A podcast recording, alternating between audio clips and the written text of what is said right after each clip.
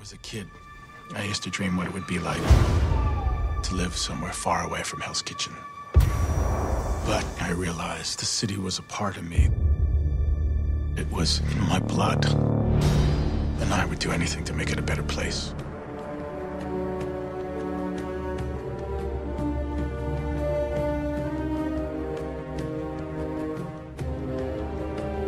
Maybe if he had an iron suit or a magic hammer, explain why you keep getting your asses handed to you.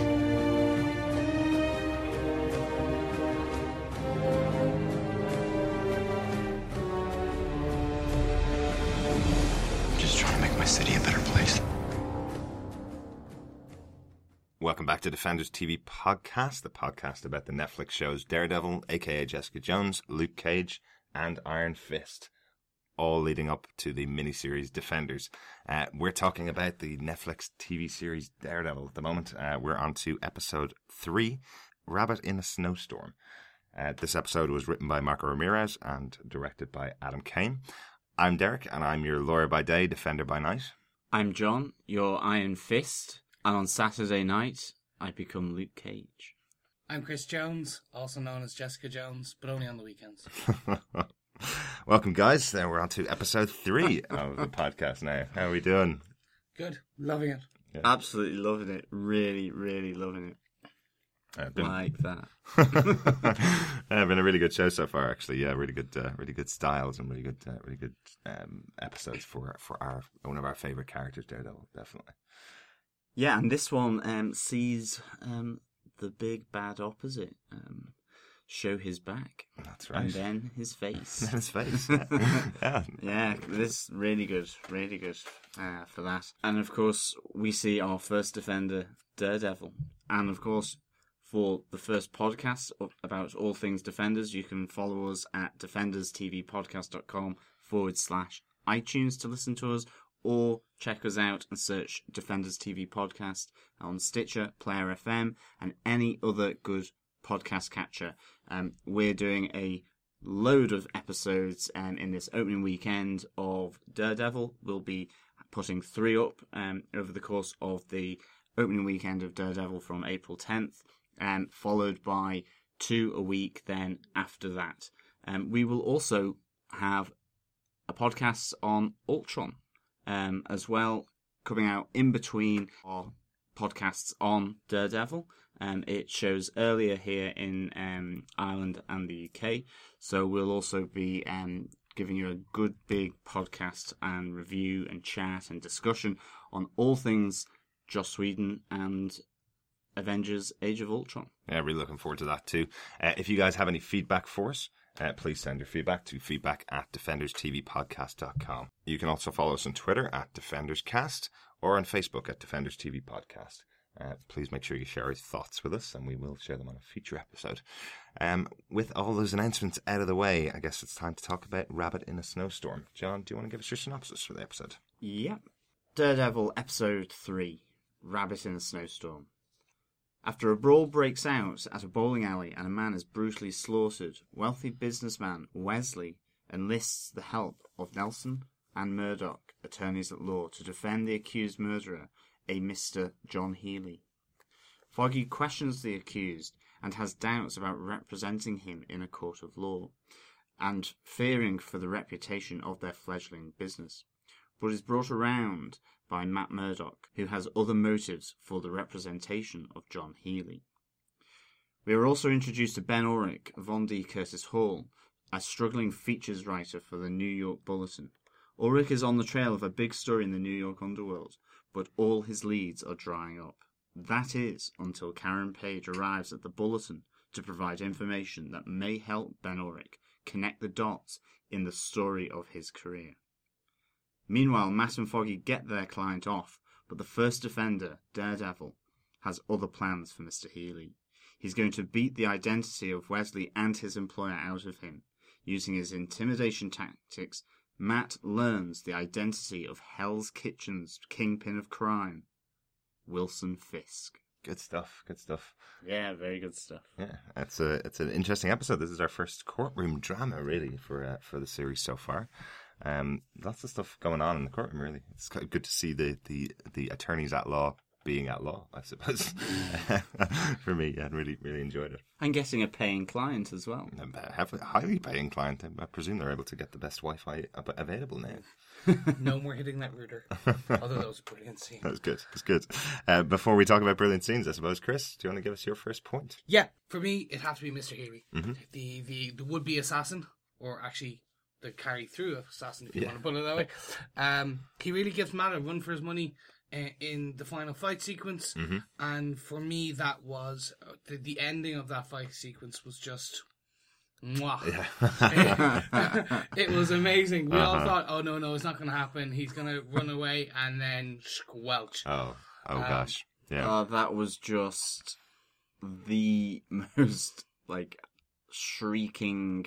Oh, I was squirming all over the place with that. it was just as soon as uh, Mr. Healy put up uh, Daredevil's face to that spike, I thought, "Oh no, we've not seen the last of that," and it was just that suicide of himself, killing himself off um, because of what he had done was just so, so, so, oh, ran a shiver down my spine. I mean, I couldn't really watch it. I actually had to look away. I mean, that to me is perfect. Yeah.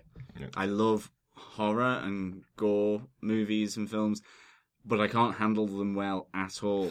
but I like I like them because of that, and this to me was just right there. Proper, brutal, fatalistic stuff. And again, more blood than you can possibly imagine. I mean, those opening credits, it is definitely blood. Yeah. it's got to be. There is a lot of the stuff. What, was, what do they use? They use corn syrup, don't they? I mean, it must. All the fish must have gotten a sweet tooth after that had all drained out into the Hudson or something like that. There's so much blood or something. I'm I'm definitely getting the feeling that we are going to get the red suit on Daredevil pretty soon. It's not going to be a change of clothes. It's just going to be blood. um, yeah, but stunned silence in the room after watching this episode and watching that scene. I, I loved what it meant. I love I love that this was Mister Healy saying uh, saying to Matt, "You've made me give up the name of Kingpin, but that's it. You might as well have killed me, and I wish you had." And then kills himself. This is again showing the power of Wilson Fisk. The man that we haven't met yet or get to meet in this episode, but uh, very briefly. And just because he'd been so badass. I mean, that opening fight in the bowling alley, again, Mr. Healy is can handle himself in a bar brawl or a bowling alley brawl. he, um, you know, he's a mean guy, even all the way through this when he's in the interview room and when he's dealing with Foggy and, and Murdock as, as his lawyers. He, he's cool, he's calm, he's collected, he's also quite forthright um, and a bit intimidating, certainly for Foggy. And I mean, all of a sudden he turns into this gibbering wreck because he's he knows what he's done and what that means and who is going to be behind the retribution for that. I Absolutely. love it, brilliant. he was so psychotic Mhm. with that kind of the, the the split personality like he was so vicious and then he was so calm and collected i in my head i was racking my brain going okay who is he Yeah. He was he has to be someone we all know using a different name and we'll find a name later i even to the point went i assumed up until the end of the fight scene before he guillotined himself or impaled himself i should say uh, he he he was I was like, okay, so he's going to come back Right. in a later episode, Yeah. and he'll be because he he went pretty much round for round with Matt Murdock there, Absolutely. um, and the fight scene at the very beginning, that that really kind of showed off. He he he was vicious. He could he snapped that guy's arm very quickly, Yeah. without using the gun. Mhm. So again, he's he backed away from the gun. I do think the death's going to come back to haunt Matt now. I think this is what might drive him in episode four to jump into the church because now he's actually he hasn't killed someone to this point. That's right. Yeah. Yeah. This is his, this is his he he may feel the Catholic guilt Mm-hmm. fall over him. Possibly. Yeah, because even the guy he threw off the the top of the building in the previous episode, in episode two, um, he kind of looks down and he's managed to like projectiling into um, the the dumpster and onto all the soft cardboard and razor sharp tin cans. Um, so he, you know, he does survive that. Yeah, and he listens out for his heartbeat to make sure that he'll live. Essentially, Yeah, yeah. and, Whereas this, um, there's no coming back from this. yeah. No, no, no. Uh, big metal spike to the eyeball into brain. Yeah, like it, my, my notes basically say spiky fence, uh, and before that there was spiky shards of of glass that were being used as well to to torture him into that uh, reveal of his employer. Yeah. Um, a lot of spiky stuff as well, Yeah. blood and spikes. Um, yeah. Yeah. Sharp, pointy things. Absolutely, I've, I've, I've actually got two points about about Healy actually um, for this. Number one is in that final fight, which is the um, essentially using every weapon around to brutal effect, everything that he can pick up to use on Matt. He finds a metal bar, he finds the, the glass, he finds the spike, and starts using those to to attack Matt Murdock. Here, I thought that was really well done. Again, a very a, another different fight scene. Um, you know, we've had we've had five fight scenes now, I think, Yep. since the start of the start of the show, and everyone has felt very different and shot very different. And once again, they're they're using the environment this time, which is something they hadn't done in the past. Um, the other my other note about Healy was from that first fight scene onwards, I was waiting for him to fight Daredevil because I I could tell these two were going to be a, a match made in heaven if you're if you're into fighting. Or match made in hell if you're into Daredevil. Um, but yeah, from that first moment, I really wanted to see the two of them go toe to toe, and yeah, it didn't disappoint. A great, a great, uh, great closing fight between the two. John, uh, your first point about the episode? My first point is Wesley Welsh. I absolutely love this character. I am glad he has come back in now for episode three, and I really like watching um, and seeing this character on the screen, played by Toby Leonard Moore.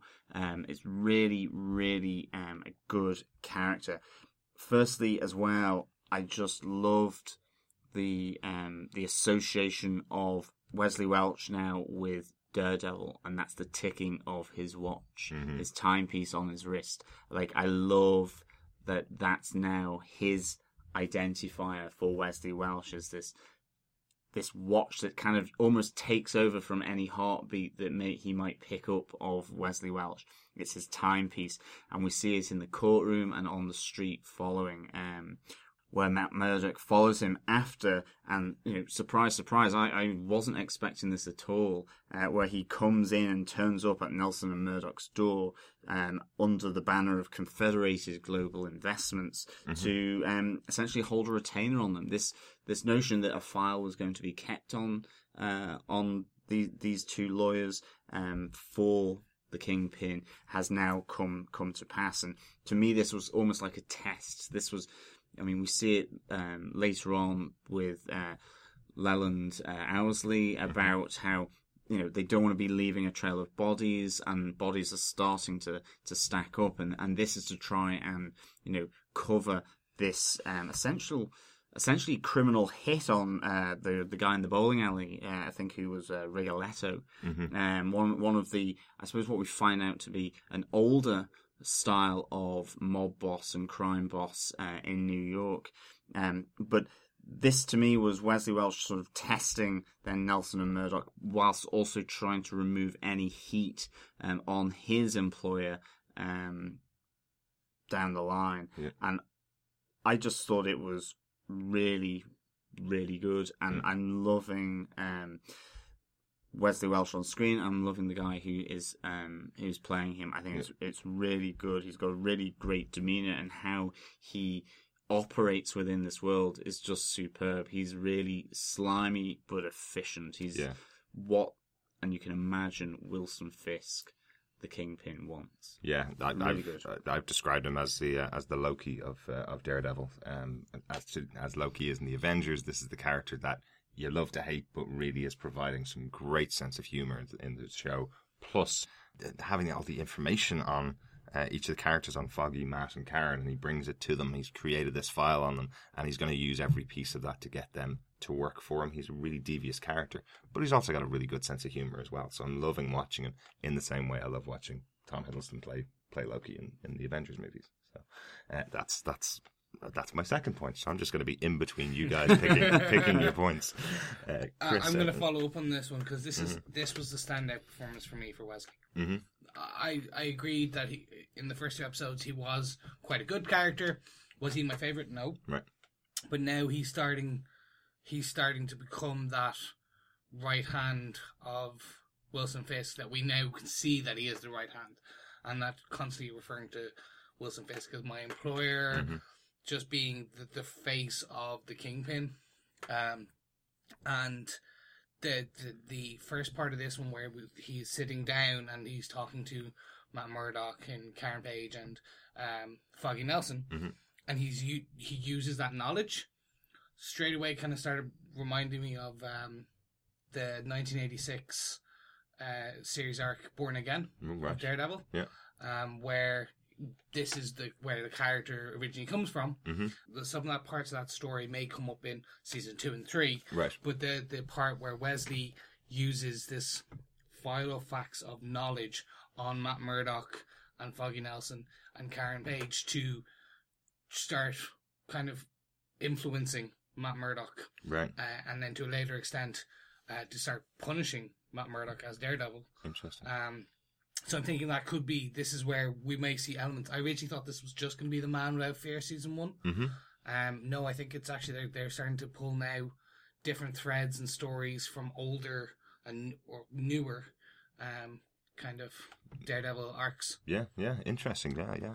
Yeah, I mean, I think it's the it's the cool confidence that he has, where you know he says all you need to know is Confederated Global Investments. You don't need to know my name, and you don't need to know anything else. And then mm-hmm. he starts rattling off all this information. He's like that kind of spin doctor, you know, behind any prime minister or Taoiseach or president or anything like that who isn't is rarely seen or is the face, you know, is is that person behind the scenes, not necessarily of Wilson Fisk, but of his organization, keeping it oiled, keeping it moving, um, and it, it's just really good. And of course, as well within these scenes, then we do get to see the first glimpse of a cufflink and uh, a hand of his employer um, as they drive away from um, Hell's Kitchen in almost like a, a motorcade.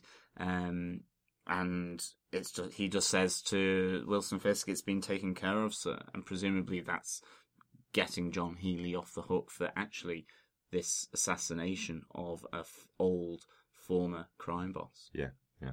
Uh, Chris, do you want to give us your next point? Yep, so I want to bring up old Benny.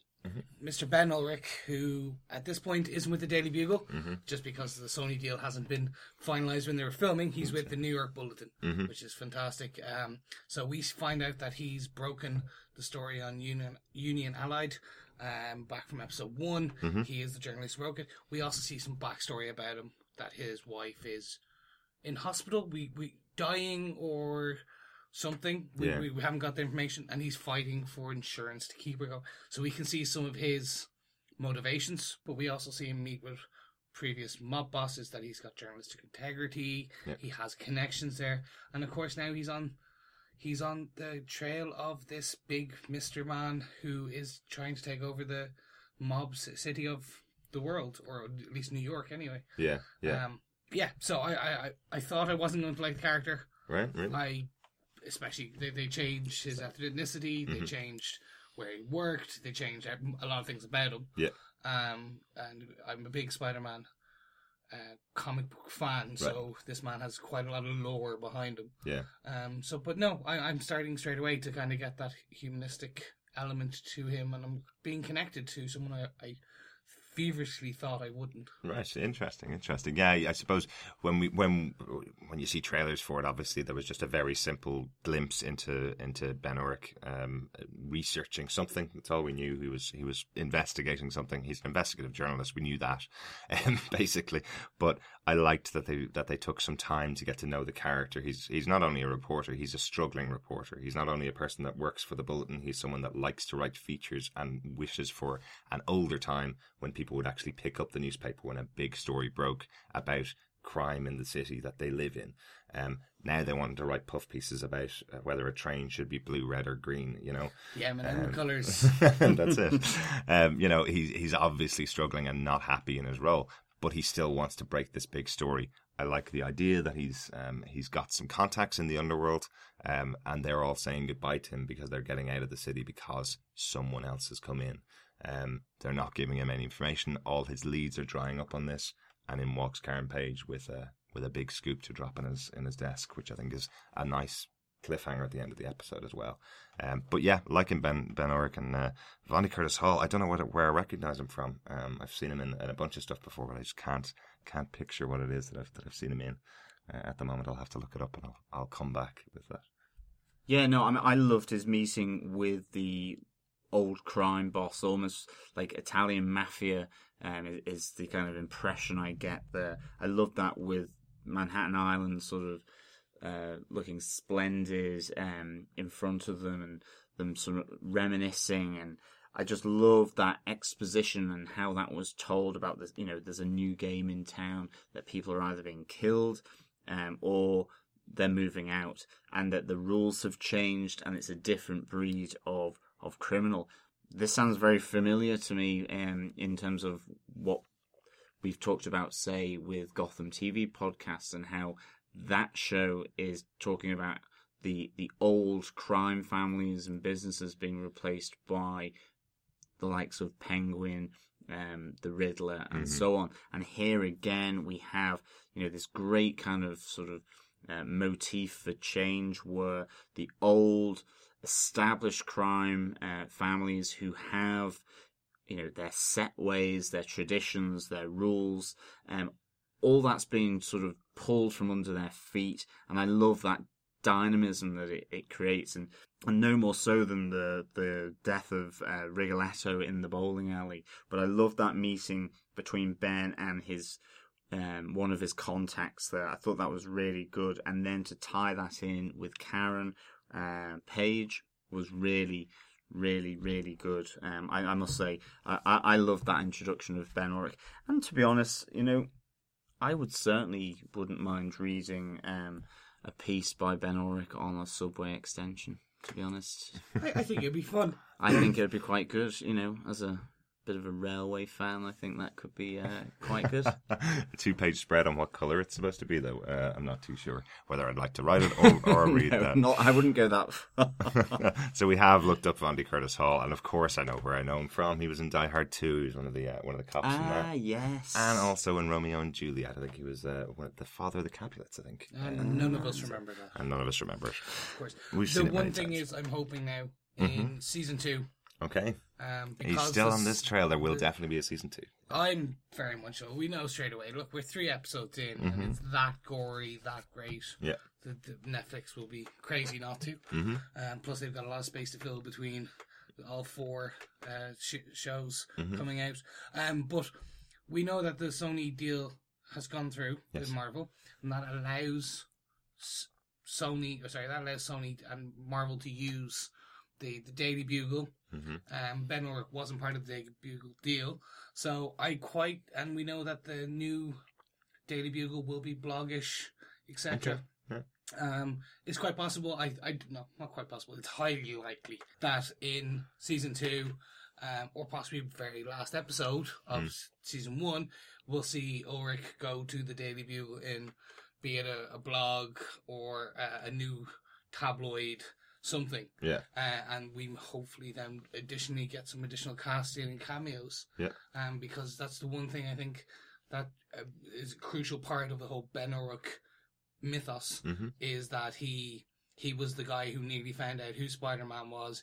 He's the guy who nearly found out who Daredevil was. Absolutely. Um, and he is a dog with a bone. Mm-hmm. And I think that's what we're going to try and hopefully see. Yeah, yeah, definitely. And I, I, I certainly think they're going to be taking that that storyline of Ben Urich finding out who uh, who is the man behind the mask of Daredevil. Um, whether that's that's all they do this season, uh, I, I, I uh, I'll be happy with that in, in itself. Um, but yeah, I'm not. I, I I think the deal came through very late for Sony in, in the development of, of Daredevil. So uh, perhaps they'll just change the plates on uh, on the on uh, one scene or something like that to show that he's now working on the Bugle. But I'm not sure we'll see anything about about uh, Spider-Man in there, uh, particularly given that uh, that we're probably not going to see that for next next year or two. That they'll incorporate anything into the Probably movies. be the best setup. It Bring the JJ. Mm-hmm. JJ in, and you have him as a cameo in the season two of this. Absolutely, no, I, I Introduce him. I totally agree. It would be very cool. Be very cool. Um, I have a point that's not been talked about yet. Shock horror. I know, I know. It's kind of it's a very a very small one, unfortunately. Um, but it's it's how they connect Kingpin throughout the episode. How how they're telling us who is the Kingpin. Um, you kind of mentioned a little bit of it, John. So I'm I'm uh, I'm pulling a little bit of what you said. It's the older criminal is leaving town and talking to Ulrich says things have changed. This man will not only kill me, he will now kill my wife. He'll now kill the one I love. Later on in the episode, we're told by Mr. Healy that you don't know what you've done with me revealing this name. You've now not only put me um, put me on the chopping block, he will also find everyone that I've loved ever in my life and kill all of them. That's the connection to the kingpin. That's how you know it's the same person involved on both on both sides. I think that's a really good touch. It's just his method of uh, striking fear into the hearts of everybody is to kill everybody involved as a as a uh, I suppose as a warning to anybody else for betraying him. So I think that's a really good already again another scary thing about Wilson Fisk. But now he's going up with a man with no fear. yes, he is. Look at you. Got that in. yeah. and it links in with Wesley Welch's photographic memory, all that information that he can hold, that he can find out about Matt Murdock, Karen Page, Foggy Nelson, Nelson and uh, Murdock's law firm, all that he can find. Wilson Fisk through Welsh can find all your loved ones, all your connections, because he is just a data gathering and organizational machine. yeah, yeah, Brilliant. absolutely. Tell him a regulator. Excellent. That that was my first point. Um, John. My second point is um, the appearance of Wilson Fisk. With Yay! originally his shoulder blades, looking at the, the white canvas, which gives the name to this episode. That um, Vanessa comes up and says, you know, what do you see and, and how do you view it? How many shades of white can there be? And you know, some people describe it as a rabbit caught in a snowstorm. Um, and he comes back and he says, this painting makes him feel alone. Yeah. Immediately, this big bad monster that we have been told about all the way through this episode, um, and this power player who um, hasn't appeared in the first two episodes suddenly is shown to be very human, have these um, lonely emotions, um, and possibly insecurities. I'm not saying he's an insecure person, but you know, um, this is what this picture makes him feel. And all of a sudden, it's that contrast between his public image and his private feelings he's divulging to uh, Vanessa, who I think is his partner in this. And so I just thought it was a great sort of introduction of this man to, in a sense, strip him back um, to his personal thoughts and, and feelings to a close confidant in, in Vanessa. Yeah, yeah, interesting. I, I know she's the she's definitely the owner of the art gallery. I'm actually not too sure whether the two of them know each other at this point. Um, it uh, to me it feels like she's coming up and asking him because he's been staring at the painting for a while. She's asking him what are his thoughts about it. Um, we'll see obviously as we as we go along how much more we'll see of Vanessa. But yes, you're right. In the, in the comic books, Vanessa is the name of his partner, so we are assuming Wife. uh, his partner times then wife Yeah. in the future. Yeah, yeah. So you have to go out with someone first and then get married. Ah, okay, is that how that works? So I'm shocking all the way. Shocking. Unless you're ordering them on the internet, possibly. You do that now? Everything's on the internet.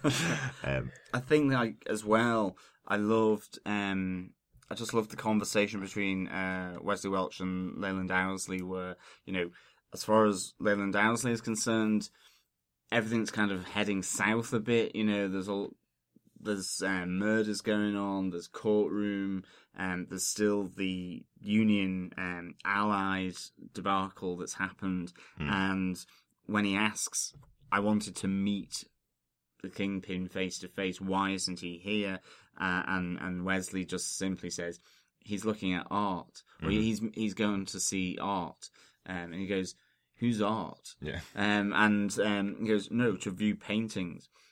And just Leland is like, you know, everything's heading south, and he's going to redecorate, and it, just really great um, little scene between these two. Again, sort of um, putting further sort of flesh on the on the bone of of Wilson Fisk, which I thought was great. And of course, you see the the, the cufflinks as well. Yeah. the the motif of the cufflinks uh, throughout. Yeah, yeah. How, how it's revealed that it's the same guy that was in the car with, uh, with Wesley again. Yeah. So, uh, kind of back to my other point, I suppose.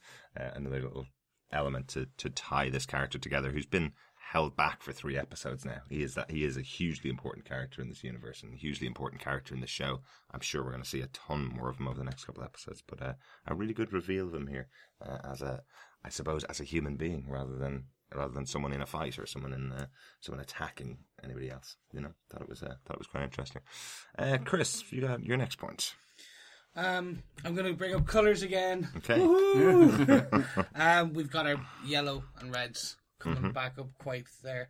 Um, Turk, when Turk's talking and uh, handing out the guns to Mm-hmm. Mr. Healy, uh, Turk is wearing a big, quite flashy yellow ring. Oh, right. Um, I caught that one. And then um, at the very first scene for the opening credits, we see um, the soon to be ex mob guy um, that Healy comes in with. He has the the bowling ball where the contraption that the bowling ball comes out of is yellow and red again. Right, right. Uh, I'm pretty sure there's more that I missed. Yeah. But again, uh, it's the reoccurring yellow red. It, it's once you've seen it, you can never unsee it. I think this is the way. Absolutely. So if I miss something, please, uh, listeners, please uh, tweet us Uh-huh. or give us feedback of what I missed, and I will happily eat humble pie. Oh, Yeah. I've done that already. Yeah. yeah. That's true. this is the podcast for humble pie eating. Yeah, I like It tastes really good as well. I'll have to eat some next time. Yeah. Um, but not this, not this time. Uh, yeah, I, wonder. I'm wondering, is there a real? There is definitely a motif there with with the colors. You know, I, I guess yellow and red are kind of um, really both quite dangerous colors, and obviously connected to Daredevil as well. I understand that. So uh, obviously, we're we're going to see a lot more of these danger colors around a danger scene. Perhaps maybe that's maybe that's where the motif's going to be going. So, um, yeah, it'd be interesting. We'll keep we'll keep track of those as we go. Um, for me, and one of another big moment of this episode for me is is Karen going back to Union Allied Construction uh, after having, uh, I suppose, ratted them out to um, to the newspapers. Um, she is now going back to them to find out if there's a, a job available, is what it seems like. Uh, the actual company themselves have been folded into a bigger organization uh, and and shut down, and they're now threatening legal action against her for breaking the story to the newspaper, essentially for stealing information from the company and breaking the story of criminal activity to to the newspapers. I thought it was a great scene. Again, another rug being pulled out from under Karen. Again, she's the last episode. She seemed very, very hugely affected by you know the threats on her life, the attack on her in her home, um, the death of of a, of a former colleague, and everything else that had happened to her. And now she's being told that the former company that she worked for, which has been closed down, and they're, they're it, it's all it's all done. Um, the people who took over that company are now potentially threatening legal action against her. You know, um, this is what pushes her to go to uh, to go to Ben Urich, um, and seek his help, in, in because she can't find anybody to help her at this stage. I, I found that bit a, a bit weird. Okay. Because in the scene you're mentioning Mhm. at the beginning, when they're, she's with their former employers, Mhm. they they say that she broke the NDA. Yeah. Because the, they went, she went to the press. Mhm. So her next move again, go to the press. Yeah. Uh, even though they've just threatened her again, I'm like, fair point. It's, it's story driven. It's going to get us to where we want to go. Mm. But uh, she doesn't seem to hesitate that much. Yeah, It's- she, she does go to the wife first, Yeah. doesn't she? She goes to uh, Dan's Dan's wife and asks for her help, at least for some more information from her to kind of sort out the sort out this. And then when, when she realizes that her former colleague Dan's wife uh, has also been paid off by the company, she's not willing to accept it. Is what it feels like. feels like she's being a very strong character here and and going, I'm not going to take it. I'm going to go and and uh, follow this up and not let them get away with uh, what they're getting away with. I suppose that's what it feels like. I really liked when she went to see um, her former colleague Danny. Uh, went to see his wife. Um, I thought that confrontation or or that meeting, I should say, again was really informative, and it comes to I think what Chris has just said. I mean, I found it odd that she then went to um, the newspaper after the company's lawyer had said if you do and go to the paper again, you know, you're going to be up in front of court. Like there was, a, I mean, behind that whole meeting in um, the former Union Allies uh, company's uh, building was a veiled threat that if you don't accept um, the six months worth of salary, if you don't sign this additional agreement, then we're going to come after you because you didn't go to the police, you went to the newspaper. Um, and I liked the fact that um, they went to Danny's wife and she said, I told my husband to do what you're thinking of doing, which is going to the press. And he died shortly after. You know, she kind of gives she gives him a, a friendly warning, and that you know my uh, motivation is that I've got two children to to protect, and I wonder whether she goes to the newspaper. You know, we talked that there's hints of drug addiction, alcoholism, so she has a destructive streak to her. So maybe her going to the newspaper is a form of sort of that destructive streak running through her that she knows that's going to put her in um in a sense an adrenaline ride a rush uh, or something like that. I mean this is me kind of just trying to make sense of that because actually it didn't necessarily make sense that um she would go off to the newspaper after everything that had happened. And given she was so scared in uh, episode two you know she was still concerned with the blood on the carpet. She goes and gets drunk with with foggy and tries to sort of you know problem shared is a problem halved by talking with him. You know so to me i got the impression from the previous episode she was still quite sort of um shocked by everything that had happened and maybe it's for the memory of Danny that she's going off to the newspaper, or maybe it's her destructive streak where she thinks, well, yes, I'm doing good, but at the same time, it, it may ultimately lead to um, some form of harm or issue in my life, which comes from other areas such as alcohol, drugs, maybe relationships, and so on. I don't know. It's but it's an interesting thing, and because I did like that whole thing with Karen and the confidentiality clause, uh, coupled to the whole court case as well. I really liked that those interactions from um, the previous episodes. Yeah. Could be the subtitle of the episode, Karen and the confidentiality clause. I never thought about it like that, It's interesting. isn't but it's, it really starts to make. As you, the more you talk there, I was like, that makes sense.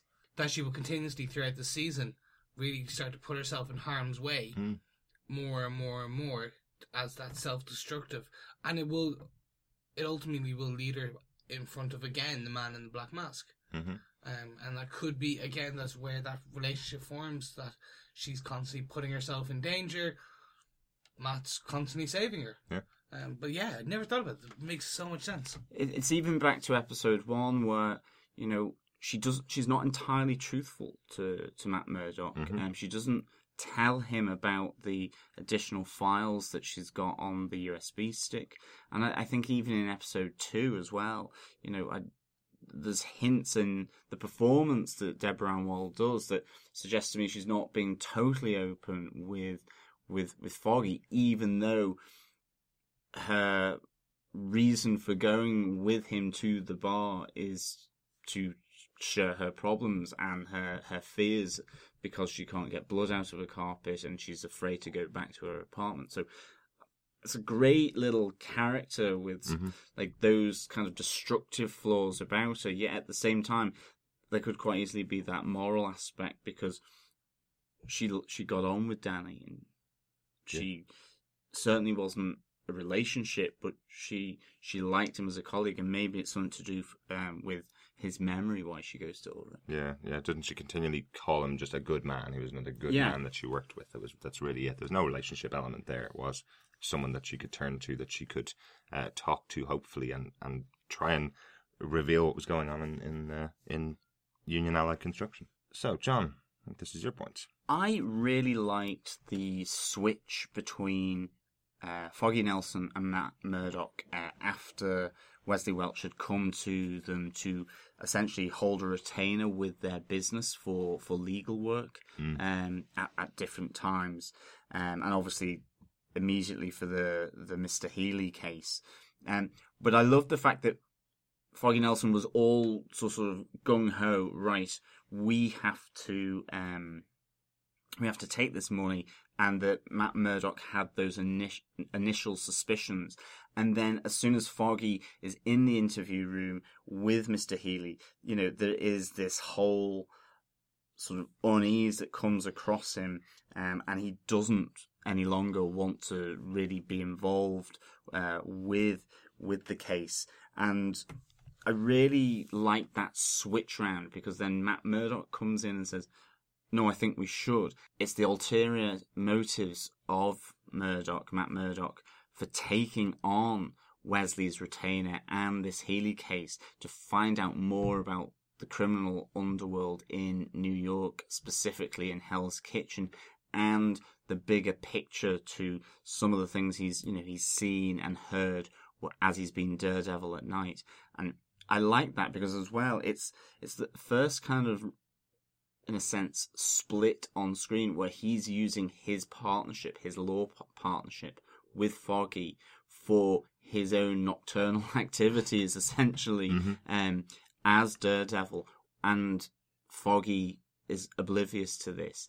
Um and that's a real little it's not a split, I don't mean that, but there's kind of like this little schism there where, you know, because of this dual identity, it's impacting on his, you know, his his friendship and his professional partnership with Foggy Nelson. And, and it's all kind of evident within this switch around of taking on this retainer um, offered by uh, Wesley Welsh. Yeah, yeah, And I really liked that dynamic between them. I thought it was really, really good.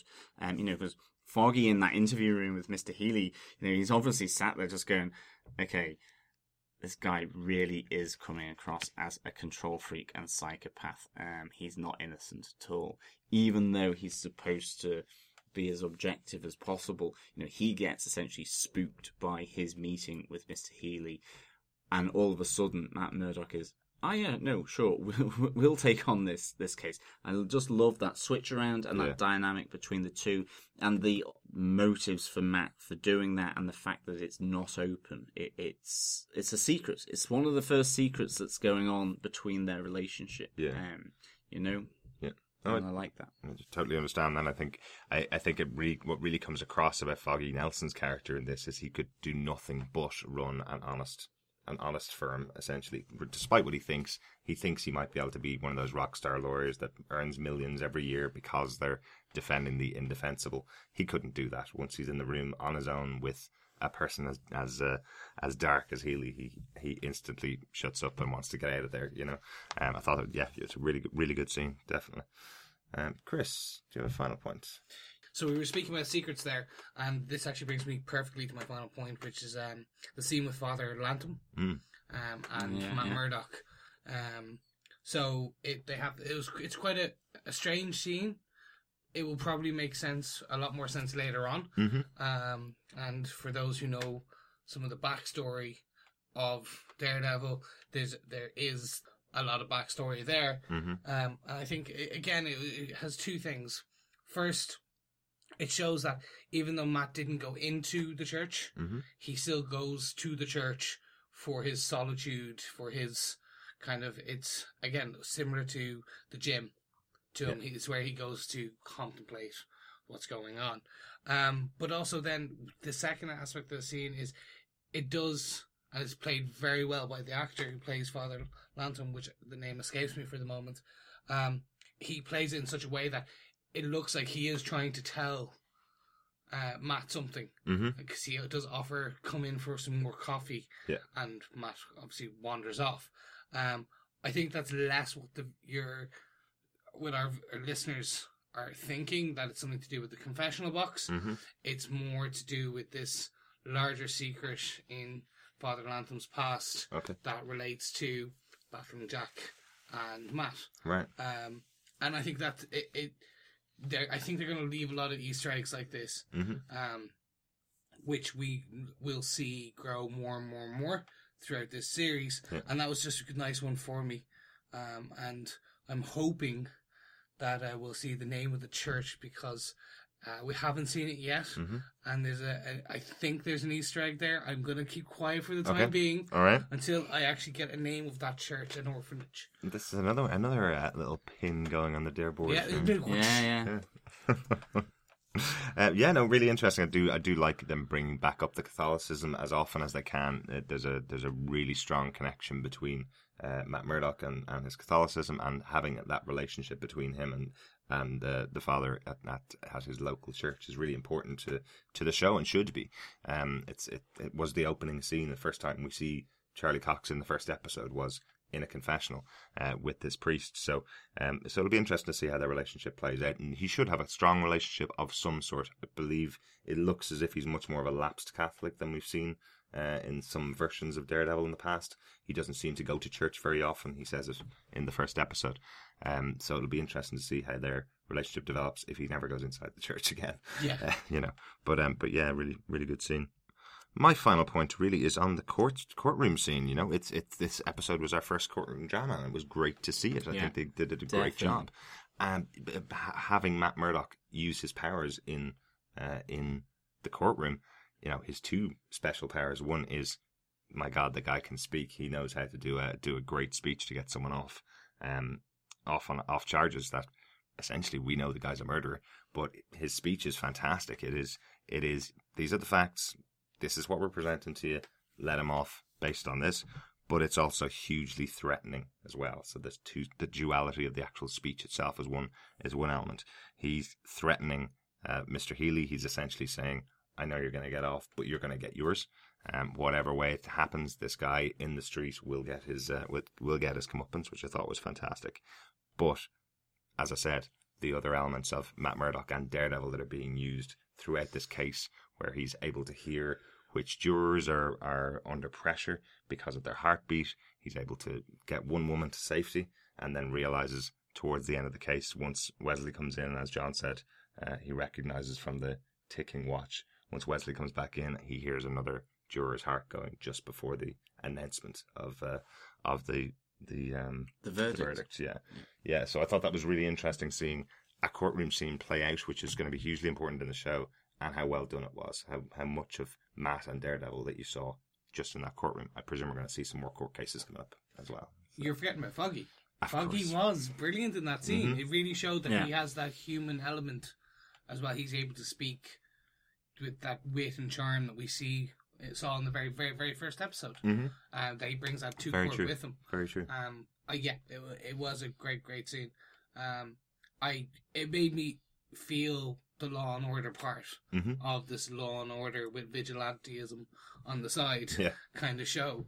Um, we've now seen the the law, the order, and the justice is a question. Yes, yes, that's true. Yeah. that's true.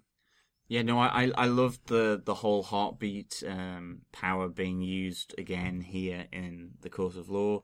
I loved the fact then as well as kind of a slight aside, but I loved when he approached the guy who was threatening the juror, um, and had sort of one of his first um sort of interrogations of of this this this bad guy, and this bad guy didn't crack because I love the off-grid, old school kind of way. I walk past this this building, and if the lights on, I have a I have a, a job. Mm-hmm. If it's not, I don't. If I tell you anything, there'll be another building in another part of the city that's got a light on, and that will be the job for me. And it's that again, just that building of fear and the threat.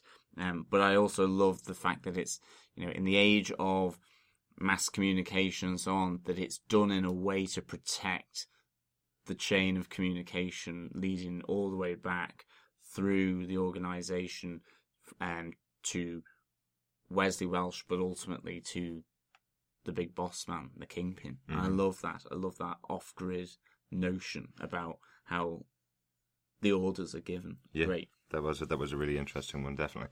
Um, one little little note from me was just uh, I, I really liked how, uh, how Matt told him to uh, to leave. Uh, it was you better leave my city tonight. So the Daredevil is is claiming ownership of at least Hell's Kitchen, if not the full area of New York City. But, like that. Yeah, it was very, very um, direct. All right, so guys, any other notes from you guys for uh, for this episode? No, I think um, all my notes uh, have been delivered. I like it. I like it. Um, Nothing from me. I think that's pretty much uh, signed, sealed, and delivered. excellent. But we do have to go through those um, those things on the Dare board as well. Yeah, no, definitely. e- each, The Easter eggs. Gonna, the Easter eggs we'll keep coming back to. You can trust me on that. Yeah, definitely. Um, so, guys, did you find the rabbit in a snowstorm? Did you defend this episode, John? I defend this episode. Um, most definitely, it had Wilson Fisk introduced in a really different way compared to how he'd been built up. There was Wesley Welsh, who I am really enjoying as a character, and the whole courtroom drama and how that all connected in between uh, Matt Murdock, uh, Foggy Nelson, but then also with Karen and the confidentiality clauses. I thought it was a really good little courtroom uh, drama and um, law and order type of, of drama. For me, I would um, definitely give it four rabbits in a snowstorm out of five. How would you tell how many there was if they're in a this, I like snowstorm? Their little noses. Ah! you thought about that. very good, very good. Chris, do you defend rabbit in a snowstorm? Yes. Um, innocent until proven guilty, but with a high chance of being proven guilty. I sorry, I am a hung jury on this one. Mm-hmm. I, I'm leaning more towards it was a good episode. Mhm. Was it well, the best we've seen so far? I'm still leaning towards the pilot for the very best. Right. Um, even though we saw Wilson, we saw the the Healy fight, we got some of the jokes, we saw more about Wesley, we got uh, there was a lot in there, and especially since we saw Ben, it it just wasn't as if that if that's such a word or a, a feeling. How would you spell that? this is why we Um, podcast rather than write. uh, um, no, so it it was. If I'm currently rating, I would go one, three, two, okay, with two being the lowest. okay. Um, but yeah, this that's kind of how my rating is going at the moment. But it still watchable, very watchable, and needs to be watched for all the backstory and everything like that. Absolutely, absolutely. And for me, um, I, I think just the introduction of of, uh, of Ben Urich, um, great character. I was really waiting for his introduction and uh, and knowing he's in there and knowing he's investigating and knowing he's now on board. I say Team Page. Uh, now he's on the same page as uh, as Murdock, and I'm not going to get away with that one. am I? Yeah. Sorry. No. All right. Uh, knowing he's knowing he's working with uh, working with Karen um, is really interesting. So so now we're going to see a lot more of Ben. I'd say over the next couple of a couple of episodes. Now finally having our introduction to Wilson Fisk, seeing Vincent D'Onofrio. That's great. So now we have th- how that build up is now over. We're over that over those moments where we have to keep him in the shadows. We're going to start to know more about Wilson Fisk and see more of him. I'm really excited about that. Um, and finally, the big thing for me was this is a courtroom drama. This show should be a courtroom drama. It's based around a lawyer, a lawyer in a law firm who happens to go out at night and defend his city. So I think the courtroom scene in this is proof of concept, proof that this show can work in so many ways. And I think it's, I think it's done a great job. So uh, I'm pretty, I'm pretty high, high in the rating for this particular episode. And one final point: watching this episode with the two of these guys and a uh, and a spike to the face um, was worth every single penny of uh, of a year of Netflix subscription. So uh, thank you Netflix, thank you Steven DeKnight for that moment. Uh, brilliant. With that, please send us your feedback on any of the episodes so far and any of your thoughts about uh, about the show and our show um, to feedback at defenderstvpodcast.com. Please subscribe to the show at, on iTunes. You can get get it on our website at defenderstvpodcast.com slash iTunes. That way you'll pick up the episodes as soon as they appear on iTunes. You can also follow us on Facebook. Just search Defenders TV Podcast. And of course, you can tweet at us, um, like the spring birds at the moment, early in the morning, um, at Defenders Cast. Just send um, any comments, thoughts at Defenders Cast. So we'll be back with episode eight of Defender TV podcast on hopefully Tuesday of this week, and then uh, episode nine will be coming out on Thursday. So uh, so please make sure you're subscribed so you can pick up those episodes. Stay safe. Thanks for listening. Thanks for listening. Bye.